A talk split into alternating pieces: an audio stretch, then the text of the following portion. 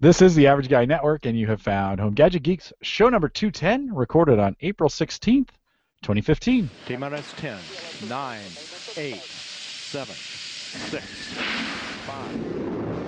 All three engines up and burning. 2, 1, 0, and liftoff. The final liftoff of Atlantis on the shoulders of the space shuttle. Here at Home Gadget Geeks, we cover all the favorite tech gadgets that find their way home. News, reviews, product updates, and conversation, all for the average tech guy. I'm your host, Jim Collison, broadcasting live from the AverageGuy.tv studios here in a very beautiful Bellevue, Nebraska, and we post the show each week with world-class show notes out at theaverageguy.tv. If you have questions, comments, or contributions, most of you already know how to get those in there. You can contact the show, send me an email, jim at theaverageguy.tv, track me down on Twitter at jcollison, or you can call in those questions. And I got a couple comments this week uh, from you guys. I won't play any of them tonight, but I always appreciate a lot of times the calls this week were just kind of some updates on stuff. Hey, thanks for doing that. It's a great way to do that. Get those in. If you have a tip, and actually, uh, I did ask, had somebody say, uh, "Can I call in a tip or can I record a video?" I don't care how you do it, to be honest with you. Just get me something. We'll play it right here on the show. 402 478 8450 zero, and we'll play that right here on the program. And of course, the AverageGuy.tv is powered by Maple Grove Partners. Get secure, reliable, high-speed hosting from people you know, and you know that's Christian, and uh, they've had some amazing uptime as of late. And for more information, visit and actually really super reasonable prices. You're not going to find web hosting that local with that good of tech support for that price. So head over to maplegrovepartners.com, and uh, there's a form you can fill out there, and Christian will get you rolling. We want to thank Roger over at WLMN Radio. Oh, did we did we start the live stream? Over I there? just did. Oh yeah. man, sorry about that. I You're just like kinda, two seconds behind. No big deal. I just kind of busted right in. On well, that. and I totally It's like a it's Yeah, like a well-oiled machine. Yeah, Oh, yeah. you know that's the It's way we the- run here. Yeah. Yeah, we're, we're good. But we want to thank Roger over there at WLM Radio, our second week of uh, broadcasting live, or streaming live out there in Grafton, West Virginia. So we want to say welcome, Grafton, West Virginia, to the podcast. And of course, Home Gadget Geeks is a part of the Geeks Network. Find the links to this show and many other great podcasts, and we're adding them all the time over at the Geeks Network. All one word, thegeeksnetwork.com.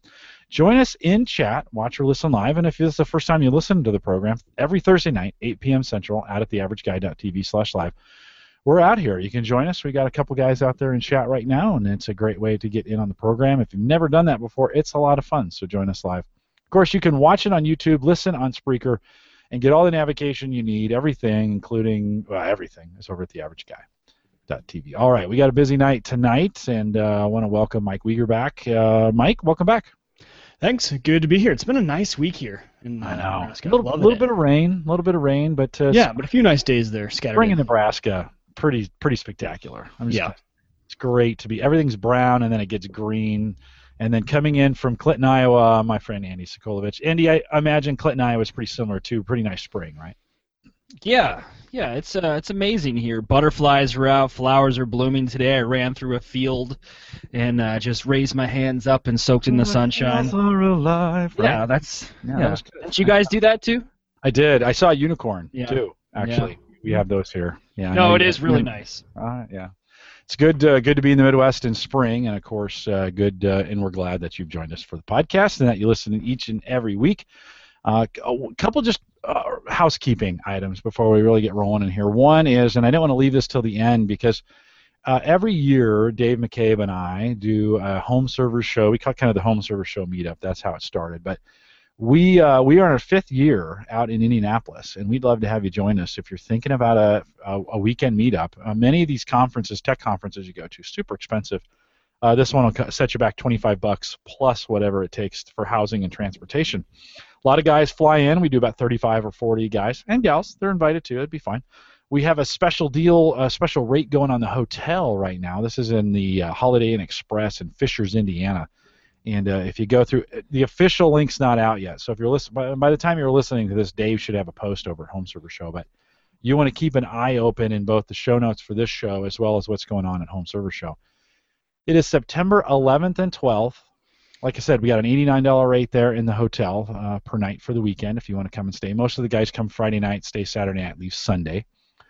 And uh, and like I said before, about 25 bucks. All the tech you can take in a week. We go over to the there's a Fry's electronics store across the street, which is it's great fun. We go over there and spend way too much money. We head across town into the Microsoft uh, into the Microsoft store and have a good time over there. It's always fun. If you've never done something like that before, I'd love to invite you to come out and do that again. September 11th and 12th, giving you plenty of time to be able to join us for the Home Server Show meetup.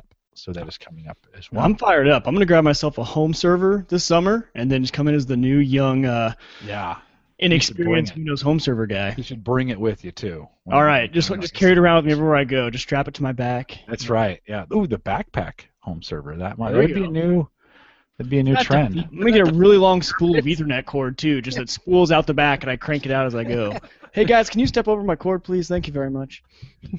Where's your home server? Oh, it's on my back. Yeah. It's, it's real simple to use. It's just very uncomfortable. When you need it, you just pull it out like a blade. You're I need to keep walking though, or it loses power. Yes, it's it's zero energy driven. I, you know, Yeah. it doesn't take it. It works off my foot power. Well, that's what's going on. Uh, we also want to thank. Uh, let's see if I can find the name here. One second. Astronomy fan who left us a positive review on iTunes. I don't ask for those very often, but every once in a while somebody leaves one. And uh, and he said this: pleasant voices covering interesting home tech topics. What's not to like? I recommend. So, uh, astronomy fan, we want to thank you for jumping out there. That was just here on April 11th. Left us a review in iTunes. If you want to do that, it's always fun. If you're in iTunes, if you use that uh, as a service, drop us a review if you like the show. If you don't like it, just don't don't write anything. Not don't really want bad ones. But if it's good, we'd love to have that. So, jump out there and get that done. And uh, we would. Uh, it's always good, nice to get feedback. Okay, let's jump into topics tonight. We got some great stuff coming up. One of the things I want to start with, and we'll engage all all of us here when we get started, is you know we've talked for the last couple years, three or four years, maybe about cord cutting, right? That's when you say to the cable company, "Screw you, you're out. I'm now going to do whatever it takes to get my TV in a million different ways, other than having it delivered conveniently all to one place, right?" And and the, the, the thing is, I, I you know when I looked at there's an article I'll put in the show notes from the New York Times, and actually Eric, one of the listeners, uh, Janofsky, uh, sent this in. He said uh, from the New York Times, it was you know is cord cutting really worth it? And I think that's a good question, although it depends on region, the region you're in, the cable company you have. Uh, and do they bundle the phone with it? And do you take phone? I mean, there's so many factors that go into it. And then you really have to weigh how much you consume, and I'll have a tool for that here at the end. But when I went through my internet, uh, you know, usage, we just use here in, in in in Omaha or here in Bellevue. All we do is have cable. I cut the, uh, I mean, all I have is internet. I cut the cable and the phone long ago. Don't have those anymore. A lot of you listening are probably in the same boat. I get pretty good internet service, so I think uh, about 90 some down and 15 or 20 some up, and I get that for about $78 a month uh, here on Cox. Let's just say the typical, the nation, the national average is about 90 a month. I wonder what you're paying. It'd be interesting to know. Uh, some are paying, I know, a lot more than that. As I looked into the packages here with Cox, uh, I could add a TV package for anything from 25 to 50, 158 per month on that, and about 20 bucks to add the phone. And so the the bundle packages is about 200 bucks a month, 2,400 dollars a year. And and I thought, could I do? And actually, I do. I do the internet cheaper than that. We subscribe to uh, Netflix, and of course, you get Prime, so 100 dollars a year for that. Netflix is another uh, 84 or 85. Is it still 7.99 on Netflix? I haven't even looked at the bill in a I think it's while. eight Yeah. something. Eight something now. yeah, I don't So- know. Uh, You, you may be able to be grandfathered into an old price depending on how long you've been with the company. Yeah, yeah. So for me, it's still I, I see it's still hard to beat, you know, doing it all a la carte on the way I consume it. Now I don't consume any sports channels. I don't consume any uh, any any of those things. We don't really use Hulu Plus or or some of those other offerings. But in the at Slate.com, and I'll put this. This link's too long to mention, but uh, there's an article uh, in there that talks about should I cut the cable the cord cable and decide on streaming services or not. I'll put the link in the show notes. It actually has a calculator, so it has you put in your monthly, um, and has you put in your monthly cable bill. Let me see if I can find this one again. I had I was supposed to have it up, so I could just go right to it. Um, it you put your monthly cable bill in, and then your monthly ca- or your monthly internet bill minus cable, and then does some calculations for you. And it lists these as the subscribing streaming services: Amazon Prime, Hulu Plus, Netflix. Sling TV, CBS All Access, HBO Now, PlayStation Vue, Apple streaming service, NFL Game Rewind, uh, Choice NBA League Pass, MLB TV, and the NHL uh, Network or Game Center. All of those ranging, all, all those having annual plans that go somewhere between 99 and 360. That Apple streaming service is 360 dollars a year, and I guess PlayStation Vue is 600 dollars a year. So that can get that can get a little pricey. Let me ask Apple you- streaming service hasn't even been released yet.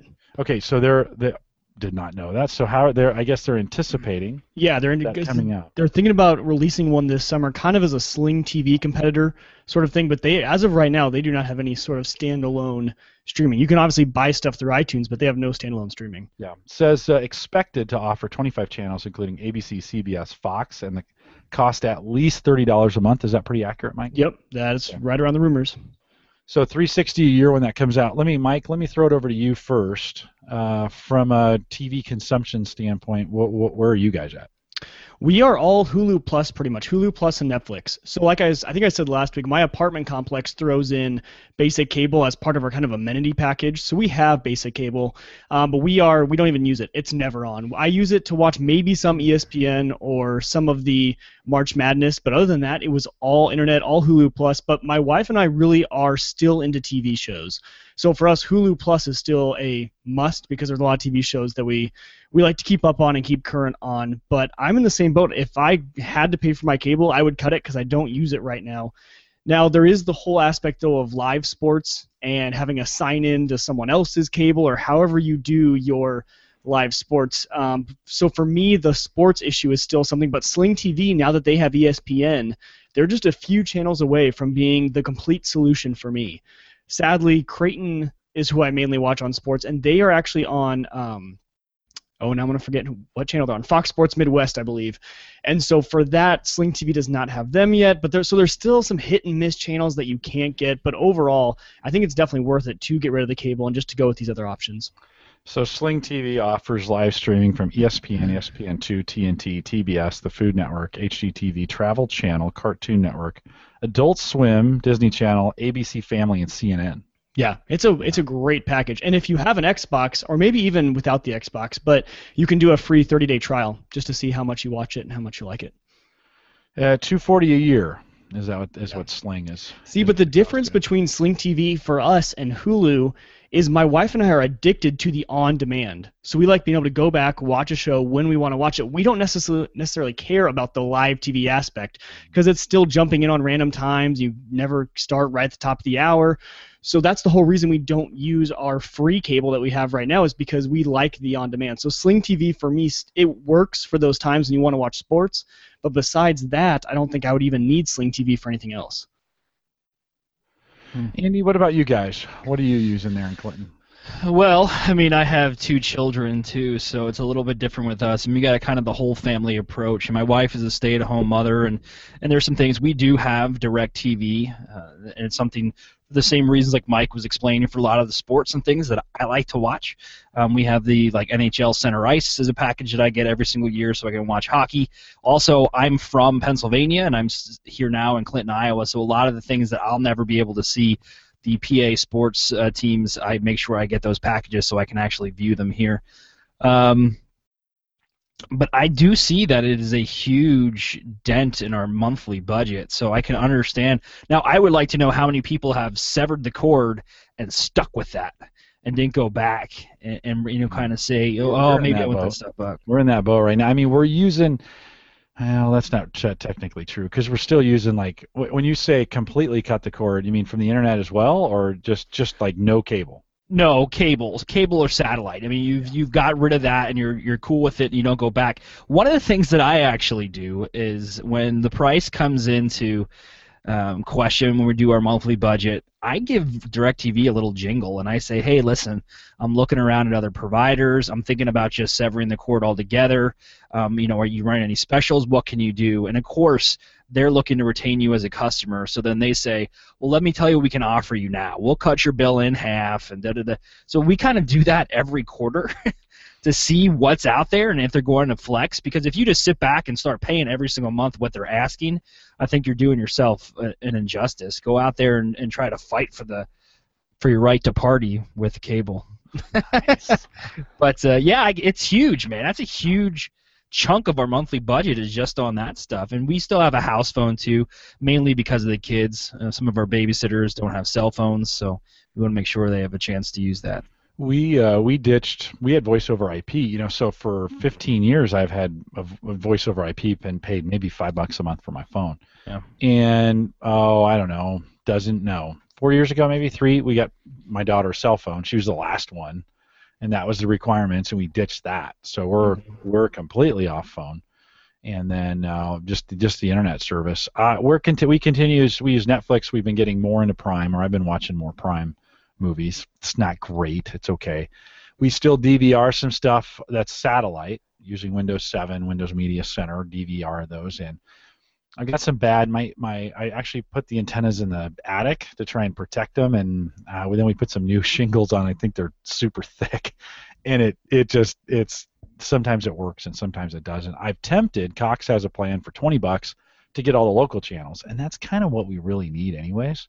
Mm-hmm. So I've been tempted to go back and go with that twenty dollar a month. It's only for a year, but that I could probably do what you're doing is when the year is up, you call them and go, eh, I'm going to ditch this thing. Just put it back at the you know the regular price.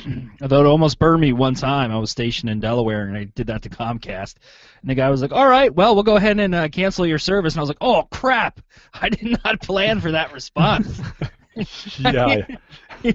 I was like, "Uh, I kind of had to eat my words, but every once in a while I give them a ring, and usually I can get my, my bill reduced without losing any of my features or services that I have. Yeah, it just seems like a jumbled mess when I think about. I mean, if you're going to cut the cord, you're going to have to go out and find. I mean, it makes finding sports interesting.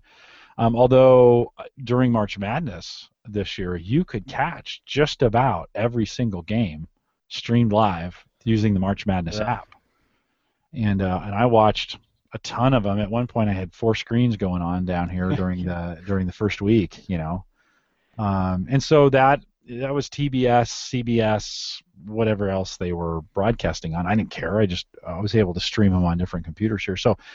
Mike, do you do you see as well that the the major networks? I mean, CBS has an all access pass now that you can get, and you can watch whenever you want. I mean, it's like that DVR type deal.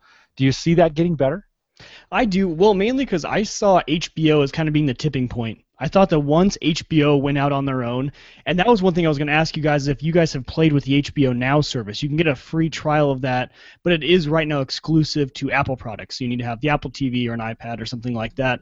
But yeah, I think once now that HBO has gone, and like you said, CBS, I think we're going to start getting more of an a la carte option. But again, we're going to have the same exact problem with expense. You know, if, when you add all these up, what devices do you want? But the one question I had for you guys is, so since we are all streaming now, what is your guys' favorite set-top box or way to consume your media? So when you guys sit down to watch your Netflix or something, what are you sitting down and turning on? Andy, I'll let you start with that one. Uh, we use our Wii. we still have uh, the Wii set up at the TV for the kids and stuff. They play their games, and we use that I, I know there's no reduction in quality. It's it's a little bit old school. You know, the Wii U came out and things, but um, it works fine for us. We had some Roku uh, back in the day. I had a little no Roku box. No more. No more. No. Roku 3 no. is a nice box. Yeah. Yeah. We use uh, Windows Media Center for everything. That's kind yeah. of the, the the out front. There's a PC. Sarah runs Netflix through that if that's what she wants to watch. We use some Plex, so the movies that I ripped, you know, here we'll she'll watch on Plex if we want to go back and watch them. So you've got your um, own custom solution kind of going on. It is, but it's a combination of stuff, you know. And I'm running a PC full time, and we have Chrome. We have Chromecast. I was surprised a couple weeks ago. She's like, "Oh, I want to show you something on YouTube," and I didn't even think about it. And she brought it up, and turned on the TV and boom, flung it right to the to the Chromecast. I'm like, yeah, it, with no intervention from me.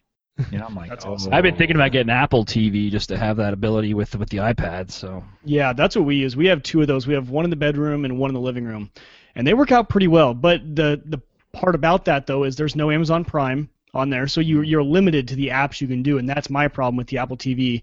Is that's why I've been kind of looking at the Roku because the Apple TV is great. And for AirPlay alone, if you are in the Apple ecosystem, the Apple TV makes sense because you can AirPlay your device up to there, and most mm-hmm. apps through the iPhone anyway have a way to AirPlay, so you don't need an app on the Apple TV. But yeah, that's that's what I use, and then I just got the Xbox One, so I've been trying that out as kind Is of Is that a- like Chromecast streaming box. functionality then? When you have an Apple TV and your iPhone and you yes, you can use that function it's called AirPlay, right? yep, it's called AirPlay. Yeah, same exact thing. You can do it from a lap or from a laptop or a Mac too. You can do your entire screen if you want. It could become a monitor if you need it to. Yeah. And she's on she's on a note, so that works really well with Chromecast and Yeah, YouTube and send it over and you got to see this and she sends it over. She watches 99% of what she watches DVR'd with Windows Media Center. So it's she just goes back, you know, Fallon and uh, uh, The Voice and Big Bang Idol, Theory. right? Big Bang Theory. All those are recorded, and, and The Odd Couple. The new Odd Couple, by the way, is super funny. And um, it's like Andy and I. It's the, it's the, it's the new Odd Couple. Hey. on the on the neat one. What in what world? No, I'm just kidding. So um, Sure. that works for her. When I'm watching Prime, I, Andy, I or uh, Mike, I watch everything on my computers. You know, I've got a big 27 inch right here, and I just throw it up. I I push my you know my um, camera's on a you know on a Manfrotto cable, and I just push it down. Boom, just watch it. Just sit right here at the desk. I probably spend way too much time here at the desk.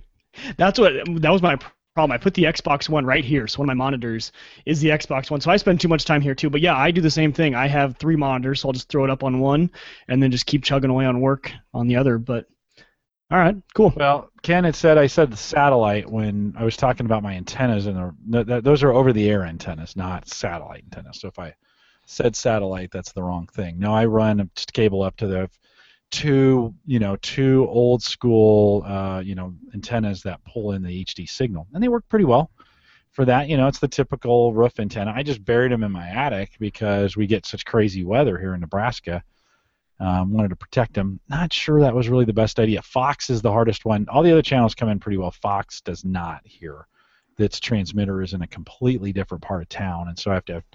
I thought if I got two antennas, it would help, and it didn't. So I got some work to do from that standpoint. So it's to me when we talk about TV and tech, it's still such a hodgepodge of solutions, and you can watch it here and now with Netflix and Prime and whoever else having their own shows. Who else is doing their own original content?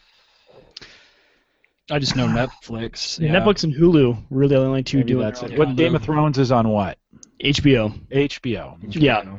But really, are we going are we going to see maybe some of those networks not be around too much longer? I mean, we see with HBO and all these, like you said, these streaming services and everyone creating their own content. Are networks really going to even be necessary going forward? I guess for local channels and for news, we're going to need some sort of solution. But as we look forward, you know, the big channels and stuff like that, we might not even need them. It might be a show by show basis sort of thing. I don't know. But there's a lot of different ways this could Well, go. it's confusing. It still is really hard to get. You know, we have gotten in in the, with this new era. We it's gotten terribly confusing to try and find where the stuff is at. You know, like my mom would never Right. do that. You know. I think so. There was one. It's on the Xbox. There was something where you can just say find this TV show, and it'll give you a list of all, and you can say, hey, how do you want to watch it? You have Netflix, you have Hulu, you have this, and click where you want to watch it. I think that's eventually what we have to go to. Yeah, you know, I would some agree. something that brings it all together. Because it's just super messy right now, and it's just really. I think for the average guy, it's way harder than it needs to be. And there's all these one 199 devices that are out there. You know, that you know, like the Roku falls into that. The Fire Stick, although the Fire Stick, the Chromecast Fire Stick are cheap, but they've got the the Fire TV, Mhm. which is not. You Yeah. know, you get your Apple TV, you've got your Xbox, your Xbox 360, Xbox One, um, you know, so it's just all- PlayStation, PlayStation 4. yeah, yeah, yeah. There's just all kind. so you're like something ah. needs to happen though, because I need my vice grips back, and I'm still changing the channels. those things. And the other day I needed them, and I just was like, "Hey, honey, take them off the TV and bring them down here." That's just where you store them, right? That's where I store As them, My man. dad used to say, "Can you get up and change the channel?" Nice. TVs. Remember those days? No. No, I don't. I, No, that was that was me. I'm a lot older than all of you. the All day I was born. I watched Netflix. Andy, uh, I asked you to bring a little bit of technology into the show. Of course, in the last year, when you think about what you've done technology-wise, I mean, just the things that you've learned. Yeah. A lot of this will relate to podcasting because you started hanging around me and you kind of caught the podcasting bug.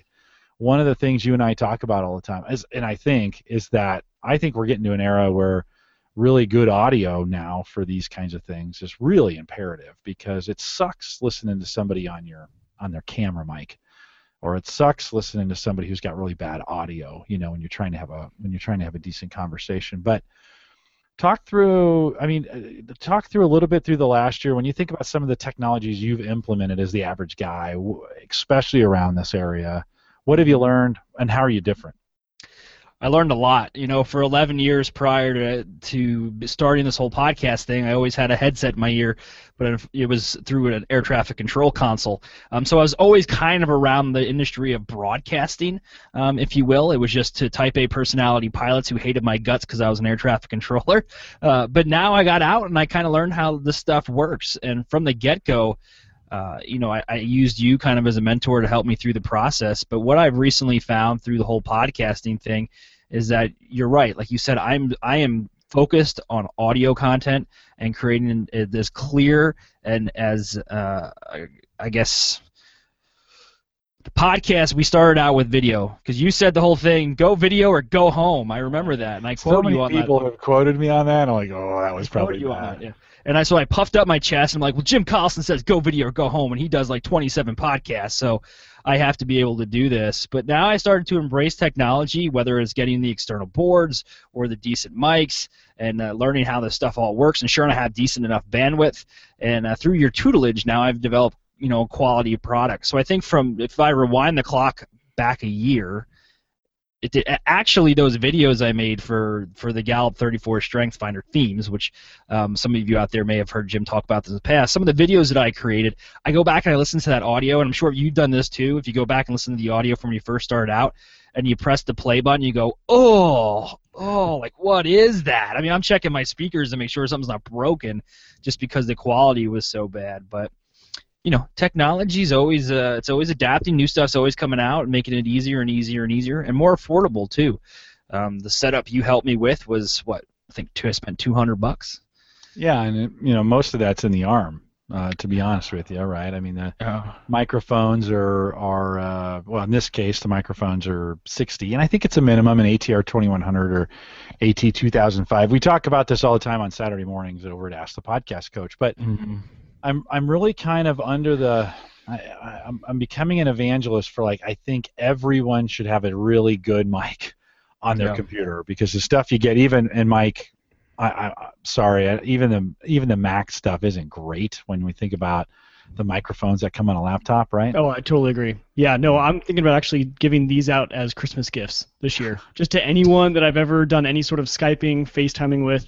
Here's an ATR. I'll show you how to use it. Yeah, you I might think... you might want to get your wife something different than a microphone, though. You probably be sleeping oh, on the couch. That whole no cord, no power. There's no power cord though. There is technically no power. So, but no, actually, I already oh, I got her one, so she's all good. Oh, oh she's got her own. Yeah, she's got her. And she wanted a blue uh blue pop filter, so. She's got you should own. bedazzle it. Put some gems on it. Make it sparkly. She's like a very country girl, not very bedazzled though. She's very uh. She's pretty. Steak uh, and potatoes. she's yeah, I was gonna say she's pretty practical. Yeah, a little very. Tapatio on it. There you go. I got lucky on that one. I married up. Um, yeah, so that's that's one of the things I think about a lot, and when we think about communication, is just improving the sound quality, right? And then, you know, with the Logitech, with the advent of the Logitech C920, C910, C920, uh, the prices on those have been around 65 bucks, and so you can have a pretty nice camera, a pretty nice mic, and you don't need the arm. I mean, we all do this here just because it's kind of the stuff we do. But when we do podcasting, I just have them set that on the table right in front of me, and that that works out well. It really does change the equation when you think about good sound because there's you know you've been on that conference call where the sound is bad man 45 minutes maybe not even that 30 minutes into it you've got kind of ear fatigue from listening to a really bad connection and so you know i think it gets uh, it gets it gets pretty uh, pretty necessary to have some good sound. Andy, anything what, what from other equipment that you've used over the last year when you think about this journey you've taken that you just kind of come to rely on? No. you, you asked Mike. We're good. Yeah, I mean, no, no. I mean, what I always and you know I was on the show before, and I'm not I'm not a huge uh, consumer of electronics. I have a lot of things that I use in my marketing business. I have a lot of cool apps. My iPad is really I create a lot of content for for different clients just with that. Uh, so for me, simplicity is key. I don't really delve too deep into how it all works. I just like the end use and how I can apply it. Um, but technology's kind of been you know, when you talk about communication and how far technology has come, in 2006 and in 2008, I was deployed in Iraq and my wife was deployed in Iraq. And if it wasn't for the advent of things such as Skype, I would never be able to talk to my wife. Just look how far we've come. I mean, you look back at my grandfather and all the letters he had, and even when you look at Desert Storm, and then I deploy to Iraq, I'm actively getting shot at, and I'm in a bunker talking to my wife on Skype. Like, how awesome is that? That's so neat, and that's why I love what you guys do, and I love how you teach people how to embrace technology. Because every time I sit down and listen to the show, or every time I open up my iPad, or I cringe when I see the price tag on a new Apple product, um, I think about. that was for you, Mike. All right. think about the stuff that's out there and the uh, way it allows us to communicate. I interview people from South Africa and Pakistan and to me that's neat and that's what i love about tech and that's what i kind of geek over or geek out over is the opportunity and the uh, the permission to just do really really cool stuff yeah, and you've taken your with your podcast, uh, by the way, unleashstrengths.com. If you want to listen to that, um, your podcast has been very international. I mean, you have really reached. You just mentioned a few countries there: South Africa, Pakistan, France, yeah. right? Uh, yeah, um, France um, what's her first name from France? Hardy. Florence. No. Florence. Florence. Yeah. yeah. And uh, and so you have gone international. We I started you video. You've gone back to Skype only, which I think has made things a little bit easier. Which was a tech hurdle and, and not so much on my end, but we decided to go audio only and, and got away from the Google Hangouts, only because there was always a huge learning curve, more so with the people that I was interviewing and allowing them to get it set up, because we're from all different generations, focused on one topic, and that was strengths-based development. But yeah, so I went back to audio only. So in Chad, I think you posed this question in the in the show notes. Is the increase in tech-based communication dissolving the importance uh, the important skill of direct person-to-person social engagement? Was that you, Andy, that put that? That was me. Yeah, this conversation came up the other day. I was I was talking with a gentleman who was a little bit older than me, uh, probably in his 40s, and he had just made the comment about technology and the introduction of social media and all this great opportunity it is to communicate with each other on a very very broad scale. But his concern was is it now kind of depleting or dissolving the natural talent and ability of those who just want to communicate one on one physical communication two guys shake hands and they sit down and they have a conversation in his opinion, he's feeling that those from my generation and younger than me, so 30 and under, are kind of losing that ability to just communicate verbally with others and get their point across without having to do like an emoticon or, or, or you know or some kind of chat or you know Emoji. and looking at their phone. So. Yeah. So yeah, that question was posed, and I replied with my response, and I just want to know what you guys think. Mike, what do you think? I could not agree more. Um, just being in the whole college sphere for the past, you know, five years, when you look at people going into interviews or meeting professors, meeting people around the community, people can't even keep eye contact anymore, or you know, they can't not look at their phone, or there's just certain things that we're having all. We're actually having classes and seminars now in college on how to have conversations with people again. It's like we're learning how to talk again, like we did when we were, you know, four years old, because we've lost the ability to go into an interview, and I'll just use the interview as an example. Go into an interview, look them in the eye, and have a conversation for half an hour. And Jim, I don't know since you deal with kids like me on an everyday basis if that's true or not, but it's something that my mom always instilled in me, I guess, is just being able to, you know, have a conversation with an adult and look them in the eye. So I'm really glad she did because as much of a tech buff as I am, if she hadn't done that, I probably wouldn't be able to go in there and have that sort of conversation. But when I see kids around, it, I mean, you should just see the college campus now. The college campus has completely changed. Conversations are not having between, you know, in in real life. I mean, they are. People are hanging out, but people are hanging out on their phones or their devices, and it it's okay. There's goods and there's there's a lot of good things that have come out of it. Like Andy said, you know, the whole being able to communicate with people around the world. But we do really need to focus and worry about the kind of ADD culture we're creating with all of this. First of all, just having technology always in our hand, and then just communicating with people always via text or always via some sort of electronic means. It's it's, it's a little bit dangerous, I think. But maybe So that's 'cause I'm- I'm around it every day. So, Mike, I'm not I'm not in college. Those days are behind me. But so, do you still join fraternities, or is it a Facebook group? right. you get like hazed, hazed Well, are you on talking about Facebook? me or are you talking about like the popular people? No, I'm just- hazed or memed. yeah, yeah. I'm just joking, but I no, I, Yeah. I you had some really good points, and I agree with that stuff. And yeah, what do you think, Jim? You know, I don't think it's a I don't think it's a millennial problem. I think it's uh I, I I walk around work and I work with more than just millennials and I see plenty of people with uh with um, buried in their phones. I was in a meeting, uh, so a manager meeting, and and uh, you know we're most of the managers, uh, you know, we're probably uh, 25 to 45. Let's say that's kind of the age range of the managers. There's 12 of us, one video conference and uh, my the my boss was in was coming in from another location and was listening over some speaker you know some some microphones and stuff. And we're all in there with our laptops. And uh, she's talking and we're all typing. I mean all of us are typing. And we're not we're not taking notes right? That's not what's going on here. We're, we're doing other work. And she goes hey hey guys. Could uh, could we close lids and uh, she's like, "Man, I had no idea how bad this is when you're watching it from a camera and hearing all the clickety clack of the, you know, of 12 people typing on their laptops." And so I, I, I don't know if this lack of attention I would necessarily only say is in is in your age group or the millennials, if we want to call it that. I think overall we've gotten we've gotten hyper connected, right? And so I even find myself feeling bad if I don't get back to somebody on Facebook within, well, the time I see it. you know, there's no. that.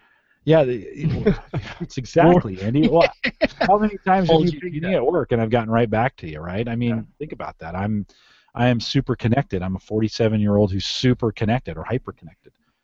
So I think it is distracting. I do find myself not having more and more trouble to complete more complex tasks that take time to Mhm. complete because I'm thinking about, oh, did somebody just send me a tweet or, you know, is just, you know, bloop, you hear that little notification from Facebook and you're thinking, oh, I got to get back to it. Man, that stuff can wait, but it's it's tough. And I, I like I said, I don't Yeah. think. I had a funny story about that. The other, I've been challenging myself the past few weeks to when I'm waiting for the elevator at work. You know, we have a huge bank of all these elevators, and I've challenged myself to not pull out my phone because I will always, when I'm waiting for the elevator, I will pull out my phone. And so I started doing it for a few days, and, I, and I'm like, I'm just gonna look up, make eye contact with people, and just not be on my phone. And sure enough, four days later, I look up and it's the CEO of the company who's also not on his phone, making eye contact. I'm like, man, just it's one of those things. I'm like, all right, so maybe it's a good thing that I'm not looking down at my Yeah. phone. But I looked around when you do do that, and like 90% of people are checking their phone or doing some sort of thing like that. It's it's interesting. It's not a bad thing necessarily. Who knows what they're doing on the phone, but Yeah. there's something to be uh, said about still that eye contact, face-to-face communication. That says a lot about people. I, I, I will disagree in one area, not really disagree with you guys, but this premise is mm-hmm. that I don't think this has to necessarily make us worse at personal communication because what are the three of us doing right now, right? We're having a conversation, we're making eye contact through video, we're recording it, which I think is just awesome that the fact that we can do it this way, which is pretty amazing, but I do and I insist that almost all of my meetings be done via video uh, at a minimum, right, or face to face.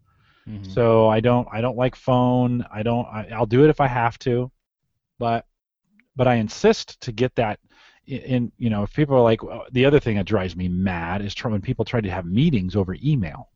You're like, oh, this is that's an instant recipe for screw up. You know, want you you want to mess something up, you want to mess up a relationship, just have an email conversation yeah. you know over uh, so i really drive those conversations back to you know hey can you just step into my office for a few minutes let's let's spend five minutes talking about this instead of two days emailing about it right so that's another thing i've done so i don't know i, I would say has it made it so we can engage i force the engagement now to make it happen so i don't know does that change anything No, you always say know your audience. And I think that applies to this concept too. I mean, it's some tech discipline. Know your audience. I mean, if you're sitting there and you're addressing or you're in a conference room full of individuals who are, you know, 55 plus, and they're all sitting there with their legal pad and their pen in hand and you're sitting there typing away it's just the perception sometimes that you're not listening you're not paying attention so know your audience i think that's what it boils down to and that was my response to this gentleman is that he may just have had some bad experiences with individuals who he interpreted as not paying attention to what he was saying yet they were Wow. doing their own thing but know your audience know who you're working with What did we do before we had cell phones to mess around with when we were bored? Right. What what what happened? You know, thumb wrestling you, you look thumb around. wrestling. That's that's when you would pull the the uh, magazines off the rack at the grocery store, right? Yeah. Uh, Alan Oliver says uh, if th- this is part, uh, this is why I like board games. I can usually convince people to sit down and play a turn, uh, or have a, a p- play a fun game, which usually gets them to focus on, you know, to focus for a while and usually con- uh, converse during the game. Yeah. So yeah, I mean that's a great family thing to do. Is like get, we, the other thing we do at dinner. I've, I've mentioned this before, but I've, we've gotten a lot of new listeners lately. We play this game called Phone Jenga right? And so you sit down at dinner, and everybody puts their phone, stacks the phones up in the middle of the table, and the first one to touch their phone buys dinner. nice i like that Yeah, well, nobody wants to pay for it. I mean, especially my kids, right? They don't want to pay for dinner. It's expensive when we all go out. So that keeps that keeps them, and and and you know, we're serious and not serious, but. uh, What I've been surprised with is how often now when we go to dinner, they look at me and they go, "Are we doing phone Jenga?" And I don't even, I mean, I wasn't even thinking about it. And we just throw phones in the middle of the table and, and stack them up. And uh, it's kind of fun. There's, you know, there's seven of us, and then uh, we have, uh, uh, uh, you know, Phil's wife, so eight. John might bring his girlfriend nine, and so you know we have nine phones stacked. Think about the think about the money, you know, Yeah. stacked in the middle of the table. how there. many times have you lost a phone jenga Every single time. Ah, i figured that Figured By that. default, like no one actually lost, but they just give the bill to you at the end, or yeah, do that, actually take your they phone? know I'm paying. the Hey, bill. Dad. But the kids respect that. I've been super surprised. They don't try to, you know, they don't try to, oh, just for a second or whatever. And if somebody grabs the phone, they're like, oh, you're paying. Now that never happens. But the spirit of it's there, right? Which is like, and they, and it, it, it actually does improve our conversation that we have mm. during dinner. Too many times up in the dining room, up in our dining room up here, you know, Sammy's on her phone, Tim's on his, I'm on mine, Sarah's on hers, and we we'll go, we'll eat dinner in 10 minutes, 15 minutes, and not even talk. You know? And it's like, all right, I gotta go. Well, So it, that that part I think could be a problem. yeah. All right, so some good discussion there, Mike. Uh, let's dig in a little bit. Uh, we'll, we'll we'll bring it back on some tech stuff. Uh, looks like number 26. I don't know anything about this. Talk about uh, about this bank. Yeah, so number 26 is kind of a new startup bank, and they're over. They're just for German and Austrian customers, but they're entirely online. So you set up, your, you apply online, you fill your bank account online. Everything is done through an app on the phone. So its cost is free. So it's a free checking, free savings account, and they give you a Mastercard to use.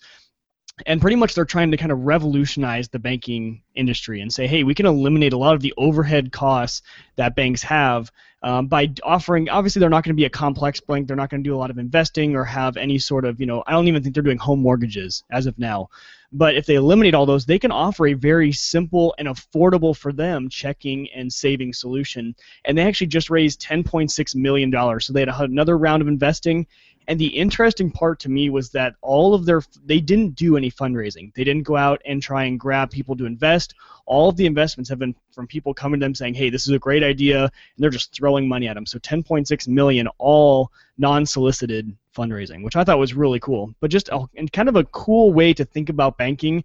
I kind of already think of my bank as that because I do it all online. I don't think I've been to a branch. Actually, that's a lie. I just went into switch over when Hannah and I got married. Um, but besides that, I haven't been to a branch in forever. I can deposit my checks through my phone. I can do absolutely everything on the app. But interesting to have another bank that's strictly online. Yeah, and right now just in in Europe, right? Not, Yeah, not here in the uh, US. Germany and Austria. yeah. So with this next round of fundraising, they said they're going to expand to some other European countries, um, but they haven't decided that yet. So That's interesting. Of course, the U.S. has some crazy banking laws. yeah, And, that's uh, why they didn't start here. Yeah, it's it's it is a tough it's tough to, to bank here. Although the European Union isn't known for its progressiveness either. So Right. you know, Yeah. getting- It's like the it's like the bankers from Mary Poppins. That's Yeah. how the EU does business. it's it's a little scary, but At least a interesting. shilling. I Mike, I like this idea though. I mean, I, it, this is, you know, can internet banking? Because today internet banking is just old banks on the internet, right? For the most Right. part. Right. And there have been a couple that tried that made a good run at it in the early 2000s that got crushed during the the downturn in 2009 here in the United States, and uh, are still trying to recover, making bad investments, doing you know doing things they probably shouldn't have been doing. So pretty much everyone ran back to their local banks for the most part. And there's not in the U.S. There's there's a handful. I mean, the big banks are big: Bank of America, Chase, uh, Wells Fargo, uh, those Bank of the West. Uh, and then you have you just you still can. I mean, we have a credit union where I work at Gallup, but it's uh, it's interesting this this idea. I just don't know how many people, especially Americans, will switch to an internet bank. well, You know, that's what don't I was you, don't wondering. you think that's a hurdle? Yeah, that's what I was kind of wondering what you guys thought. But then I started to think of all of the other industries that have tried going completely online. You know, you have Esurance for insurance. They're the whole, you know, we save all our money because we don't have the brick and mortar locations and stuff like Yep. that. And people have said, okay, and insurance is kind of a big deal too. But with banking, it's a whole nother thing you got to think about. And especially if they're not going to offer all of your solutions, that means you still have to go to a traditional bank. You just might have part of your banking done all online. Yeah, and you know, it's interesting. I think we have a better chance of these all online or completely internet services having an impact on cost and pricing for brick and mortar. And you know, so I think uh, Esurance has an effect on AARP, right? So now AARP they start changing. They get they bring some eff- efficiencies in. You know, that starts changing Prudential. You know, because of competition, and so what happens is is the brick and mortar go more online and then the online folks maybe begin to feel the pressure from their customers say ah, we'd really like a location so in some locations like los angeles they might open a branch right they might give into pressure to open a branch i see a lot of those kind of things happening when it comes to this you know it's like oh hey another revenue stream actually have a location where people can show up Right. you know, and they forget their roots were completely online. You know, don't you kind of see that happening sometimes? Yeah. No, definitely. I definitely see that. Um, so so fairly interesting, um, you know, idea. I think it's something to watch from a tech perspective. I think what's even more interesting is what's coming this year with Apple Pay and all the other pay systems, right? When we think about those, that and I haven't even figured it out yet. So I need to. I don't. I still swiping my card. Okay. You know? See, I love it. I'm a huge as wherever I can use Apple Pay. I find myself going to Subway for lunch just so I can use Apple Pay because it's still fun to me and interesting. Um, but I use Apple Pay all the time. Funny thing, one little tidbit I did learn: if you guys are using Apple Pay or any other sort of digital wallet, you know, Google Wallet, anything like that. Uh, I just got an American Express. My wife and I got one of those, and I was reading through the card member agreement because I'm a law nerd, and I was reading through it, and I noticed that in some little fine print it says that if you use this card as part of a digital wallet or with Apple Pay or anything like that, you might not get some of your like two X reward points at a gas station or three X rewards on travel because they can't technically. It's a whole different system, and they can't track where it came from or what you actually spent it on, as well as they can when you swipe the card. So one little, uh, just one little tangent I want to throw out there for you guys using those cards in a digital wallet is you might not be getting the rewards if that's what you guys are going for. So Yeah, something to look I just into. like that you read the fine print, man. That's that's Oh. awesome. yeah, I'm usually like, "Where's my card? What all this crap? Why do they put all this stuff in here? Tree killers." well the yeah when you go to law school you find out oh there's a lot of things I can I can uh, argue with and read through and cross out and Yeah. initial and say I never agreed to that and it's a lot of fun. Yeah, it's a good skill to You have. I can't corrupted. claim ignorance forever. Yeah, you're jaded though because you think everything's an argument. So, which doesn't make my wife very happy probably. yeah, you might wanna- Already, you told us you went to a bank, opened up a dual, you know, joint account. You got a credit card, both your names, so you may want to watch yourself, bro. Yeah, we're going down a slippery slope fast. It's been three months.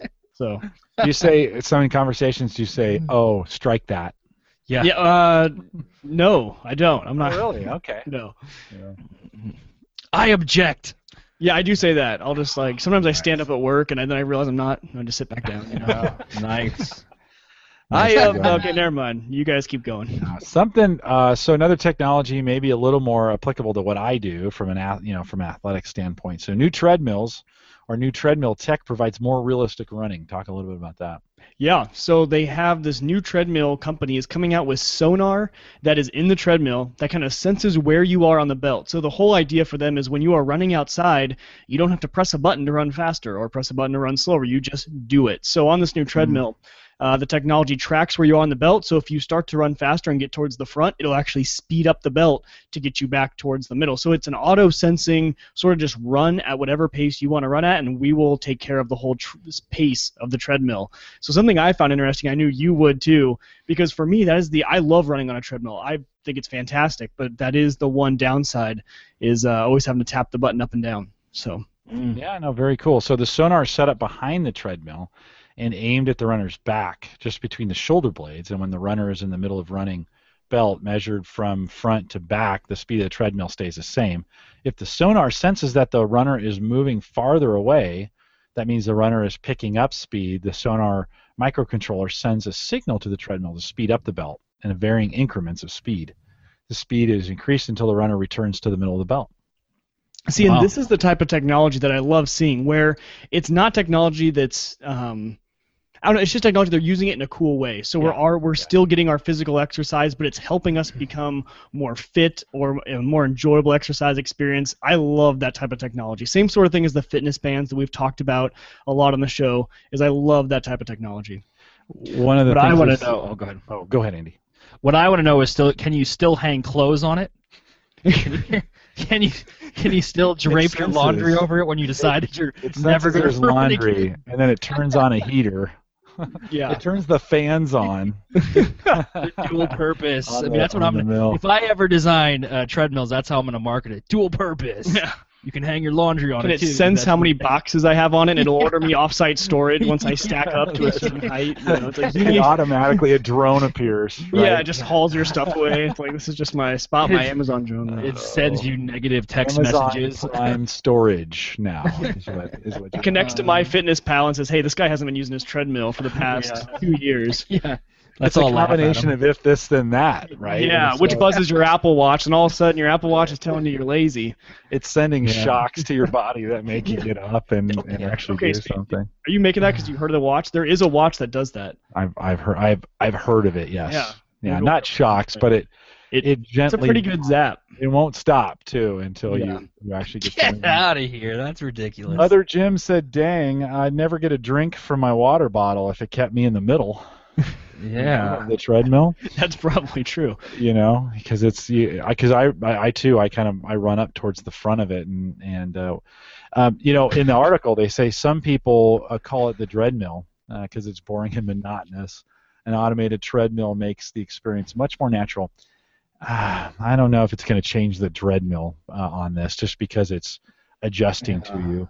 You still have to run. There's, I know, you still do. have I- to exercise. So. I tell you what would be awesome though with this is so, and I think some of the higher end ones have this, but if you fi- if you put the sonar in with this, this would be even better. So, you run Boston, you run the Boston Marathon on a treadmill that has the course built into it, and it it lowers and raises based on the actual place you are in the marathon, and then let that sonar keep your pace. So you could you could train for the Boston Marathon or whatever, any marathon, um, in real time, right? Because we we all know those you know those belts help you out a little bit. And we runners do little tricks like set it at 1% incline to make it simulate like you're actually outside. Kind of that's the the compensation that you put in when you're running with it.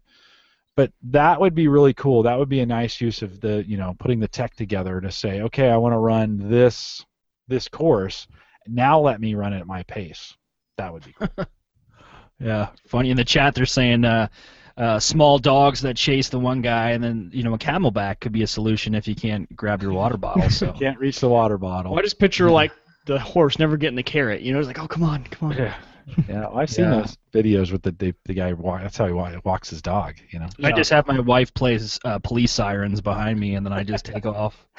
yeah I, j- I jump over walls. It's get, it gets crazy. I can't talk about it on here, but you dance and then you're on Ellen.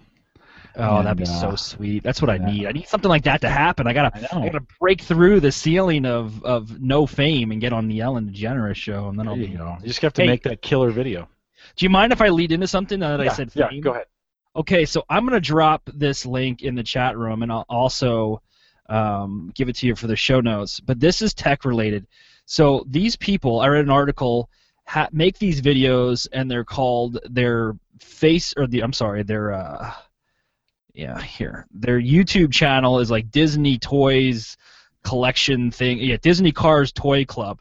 Her and her husband grossed over 2.5 million dollars last year in Google ad commissions through the monetization part of it. And all they do is they open up these little toys of Disney characters and they have all they have a really cool camera setup and they open up all these little toys and these little eggs and they look at all these little characters that are in there and they just comment and make little noises and they do that for about 45 minutes and they get a massive amount of views. Massive, like million views on each video.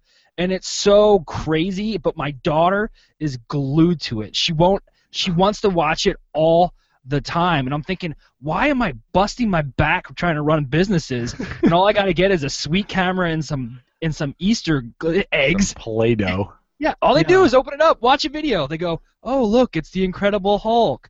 Oh, and that's all they do and they they garner some massive attention, but that's the other beautiful thing about technology is like look what people are doing to make money.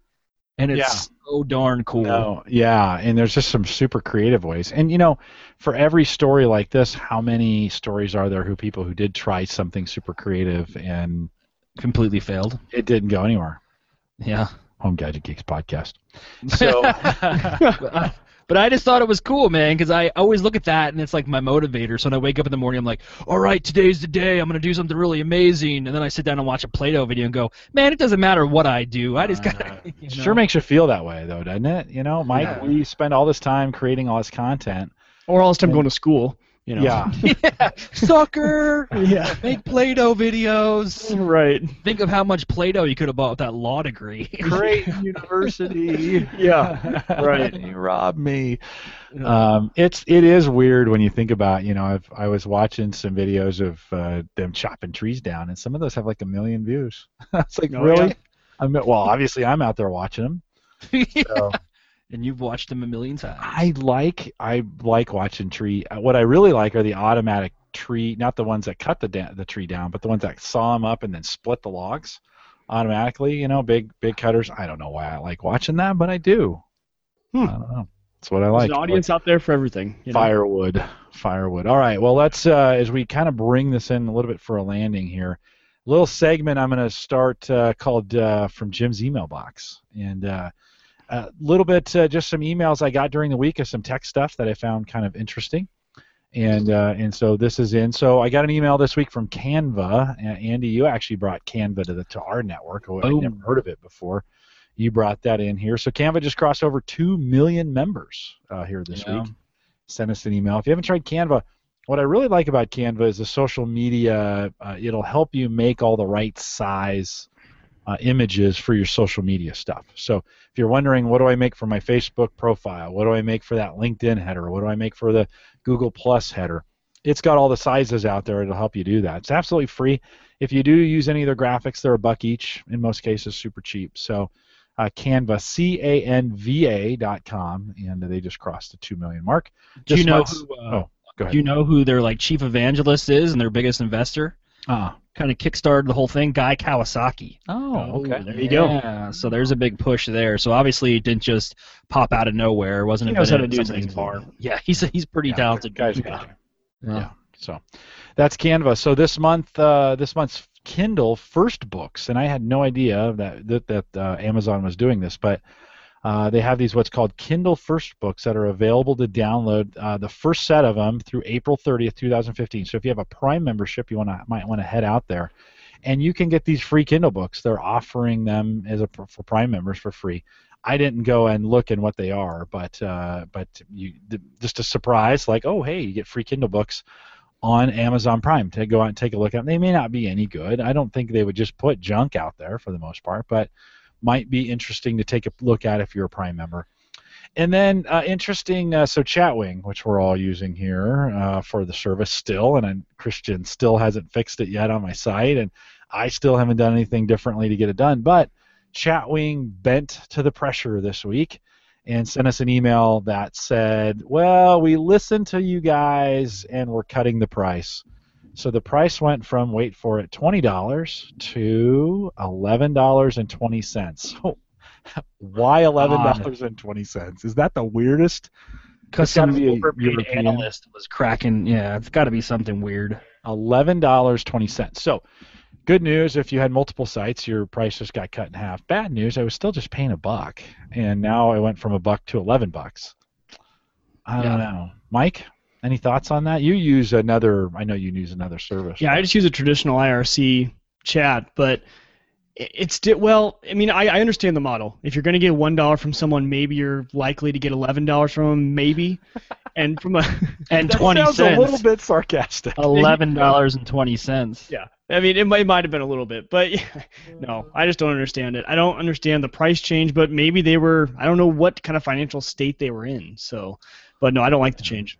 Yeah, Doesn't make You sense know, to me. I just don't get it. Why? Well, they you- wanted bundle it all simplification, right? They said that again in this latest email to me. Yeah, well, but- we're trying to simplify. Okay, so simplify it to eleven dollars and twenty cents. That's kind of weird.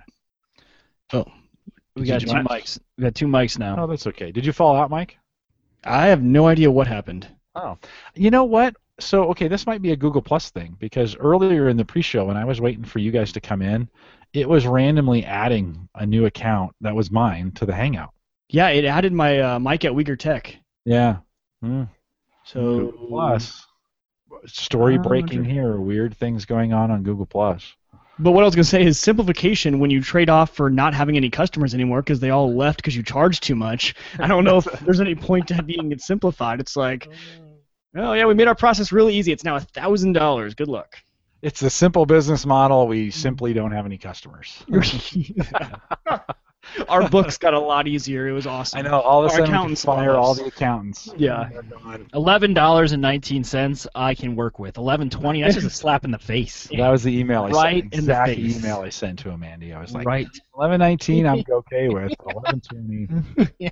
not a change. Uh, Uh, now I'm watching a video on when trees explode. I'm sorry, I got distracted. It's That's like, not. I'm, st- I'm still watching the Play-Doh video. I'm still watching Hulk smash things. So it's YouTube binging, you know, or YouTube surfing. I, that is one night I spent three hours watching sports videos. yeah. like and I went from the hardest hits in the NHL to the hardest hits in the NFL to you know special plays in the in the NBA to you know and I was just surfing through all great catches. There's a whole series of great catches by ball girls in in Major League Baseball.